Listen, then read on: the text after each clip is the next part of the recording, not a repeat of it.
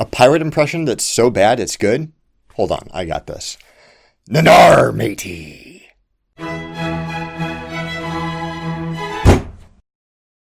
In this PBS Idea Channel episode, Mike Rugnetta, who's probably who I'd send to meet an alien species as ambassador of the human race, speculates on the nature of movies so bad that they're good. Cultural touchstones like The Room and Plan 9 from Outer Space, collectively known as Nanar from French. He asks, is it possible to deliberately create such a film, as in the case of Sharknado or Snakes on a Plane? Or does the fundamental nature of Nanar require a sort of ignorance and hubris on the part of the creator to be truly great? It's an interesting question, and he does it better justice than I could. Requisite plug for Reasonably Sound goes here, but I want to answer it by way of addressing the more general concept of so bad it's good. There's a particular sort of aesthetic appreciation for things that are good because they are so bad, because they are somehow exemplary of exactly how not to do something the Darwin Awards, the DIY subreddit, the whole pantheon of Nanar films skewered by Mystery Science Theater 3000. These all tap into the same vein of aesthetic delight at creations that miss their intended mark by a wide margin. There's something seemingly paradoxical about that mode of thought. It's not ironic appreciation, a theatrical performance of enjoying something awful simply to get pleasure out of trolling pretentious people. There's a genuine sense of joy that we get from watching an utter disaster of human failure, in a way that seems to clash with how we normally think of aesthetic excellence. How is it even possible for a work to be so bad that it's good? Isn't that a total contradiction?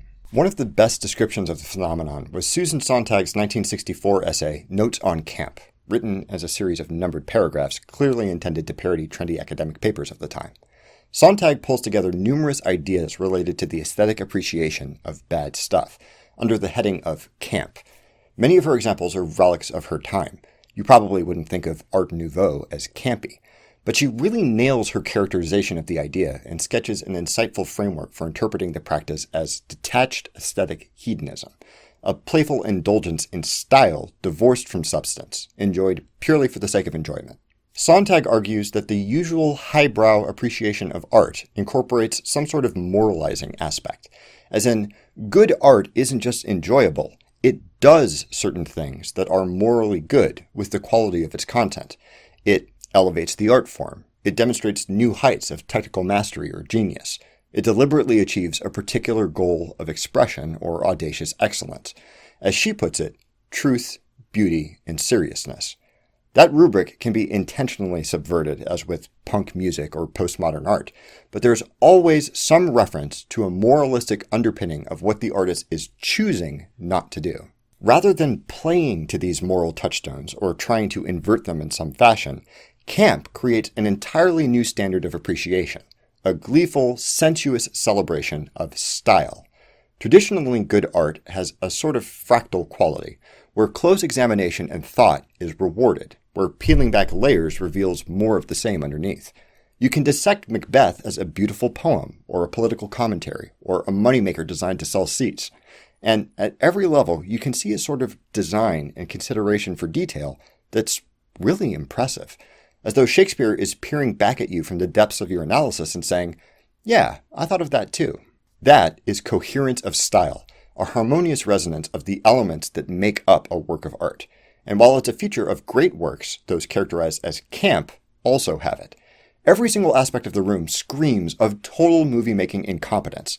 The script, the pacing, the plot, the cinematography, the music, every which way you turn it, it is a total failure of a movie, all the way down.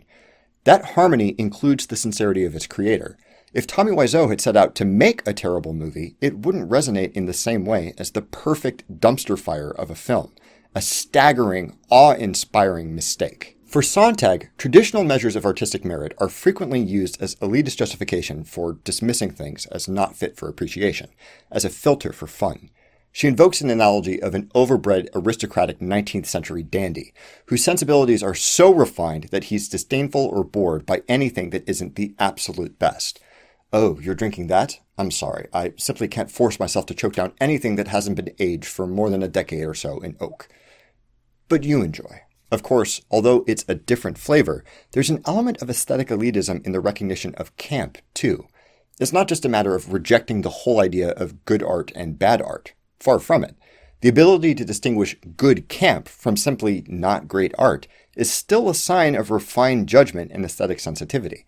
But she notes that while the traditional framework looks for reasons not to enjoy something, a fan of camp is always searching for something amusing in everything, regardless of its quality. While a dandy would storm out of a screening of the room and ask for his money back, a person who is a connoisseur of camp, who can appreciate the sort of internal harmony, even in awful things, might cover their mouth in awe and whisper, Oh God, it's so beautiful. That same appreciation of coherence of style, divorced from moral considerations, can be seen as the driving force behind our love of these other things that might not be thought of as art per se. The Darwin Awards aren't celebrating human stupidity as such. I think just about anyone would agree that the depths and implications of it are terrifying, not hilarious. But they do celebrate just how perfectly these individuals capture the essence of that stupidity.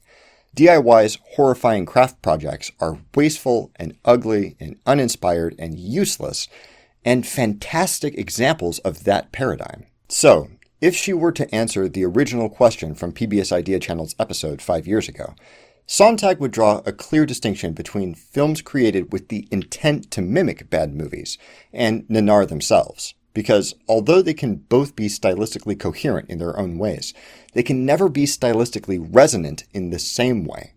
In her essay, she actually makes a distinction between self aware and pure camp, saying, in naive or pure camp, the essential element is seriousness, a seriousness that fails. Sharknado has many things, but that isn't one of them. What do you think? Is the coherence of style a good explanation for what makes something camp instead of just bad? What's the best example you can think of for a thing that's so bad that it's good? Does Sontag's criterion fit? Please leave a comment below and let me know what you think.